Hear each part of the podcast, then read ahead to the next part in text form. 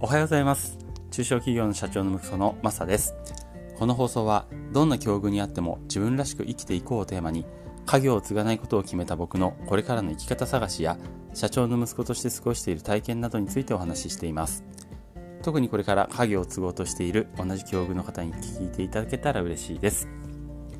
はい。えーと4月の4日日曜日ですね。皆さんいかがお過ごしでしょうか？えっ、ー、と、まあ、僕、まだ確定申告終わってなくて、えー、今日頑張ってやりたいと思ってます。はい、えっ、ー、とですね、今日は、えー、あなたの会社の企業理念は何ですかっていうことで、あの、企業理念の、えー、まあ大事だねっていうことについて僕なりに考えていることをお話ししたいと思っています。えー、まず最初に、そうですね、えー、企業理念。あなたの会社の企業理念って何でしょう？これ中小企業の場合だとすぐ答えられないってことがほとんどだと思うんです。なぜなら企業理念自体がないっていうケースが多いからなんですね。まあなんとなくあった方がいいよなってことは分かってるんですよ。とか。でもなくても問題ないしな。とか。あとまあ理念って硬いんだよねって。もっと自由な感じで柔軟な方がいいんじゃない？とかって、えー、まあ気にはしてるけど、まあまあまあみたいな感じで思ってる人も多いかもしれませんね。特にあの、後取りの立場の人は。まあ気にはなる。けど、まあでも俺が理念って言ってもな、みたいな。えー、まあ考えるのもしんどいし、まあいいか、みたいなところが正直あるんじゃないかなって思ってます。えー、めちゃめちゃよくわかります。えー、なぜなら僕もですね、まあ、いっかと思ってた派だからです。理念があってもなくても、まあ、会社も世の中も変わんないしねって思ってました。でも結論から言うと、えー、企業理念はやっぱり大事だと思います。えー、なぜなら、その企業が誰にどんな価値をどのように提供するかが明確になって、みんなの考え方にズレが生じにくくなるからです。このみんなの考え方にズレが生じにくくなるっていうのが僕はポイントだと思ってます。えー、僕自身の話なんですけど、まあ、この僕が理念って大事だなって思ったのは、まあ、この会社であるこう価値観の衝突があったのがきっかけなんですよね。あのまあ、僕の会社って自動車の部品の販売をしているんですけども、あの雪国なので大雪が降ると車が壊れやすくなって仕事も大忙しになるんです。であの今年も大雪が降っても 仕事がいっぱいいっぱい、えー、すごく忙しくなったんですね。で通常うちの会社ってあの営業時間5時半までなんです。で、えー、その後は社員が帰るのが大体6時半ぐらいなのでその間の電話ってまあまあとりあえず電話対応してるって感じだったんですけども、えー、まあ、特に今年は大雪で電話がね鳴りやまなかったんですよ。6時半過ぎても鳴りやまなくて。で、まあ、その電話の対応し続けた結果、まあ、社員みんな帰るのが7時半とか下手したら8時ぐらいまで、えー、かかかる時もありました。でこの状況を見かねた現場の責任者で会社のナンバー2の方が6時以降の電話対応をもうやめましょうって幹部会議で言ったんですね。で、その時に社長が困ってるお客様のご要望に応えないなんてことはできないと言って、議論が平行線になったんです。まあ全然話が噛み合わず、まあ、ちょっと険悪な雰囲気、空気がですね、そこを支配してました。で、結局どうなったかっていうと、最終的には社長が、わかりました。では6時以降の電話には全て私が対応します。っていうふうに言ってその場が収まったんですけどなんかみんなね少し釈然としないものをね感じてたのを覚えてます。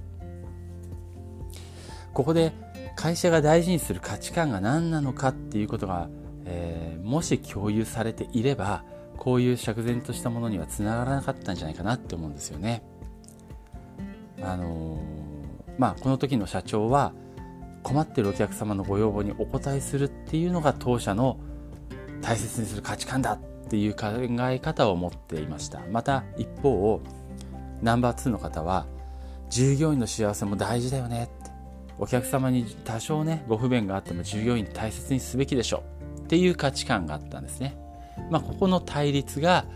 えー、なんかこう平行線になってしまったっていう多分ところだと思います。あのまあもしねこれ会社の理念がある程度定まっていてその理念が顧客が困っている時ほど親身に対応しようみたいな理念なそういう感じで決まっていたらこんな衝突はなくってもう頭からねじゃあこの難局どうやって乗り切ろうかっていう建設的な話し合いがね初めからできたと思うんですよ。お客さんの要望に応えるのは間違いないけど従業員はじゃあ例えば遅くまで対応する人あとは早めに上がる人っていう社員を半々にしてこう1日交代で、えー、遅番の対応みたいなことをしようかとか、えー、そういうアイデアがねあの鼻からそういうふうにできたと思うんですよ。でも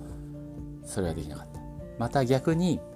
えー、従業員の幸せが会社の幸せだよみたいな理念を持っていたらじゃあ通常通りの業務をしようと。そして従業員はきちんと上がろうと。ただ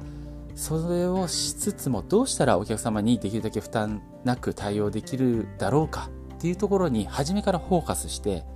えー、こう考えることができたと思うんですよ。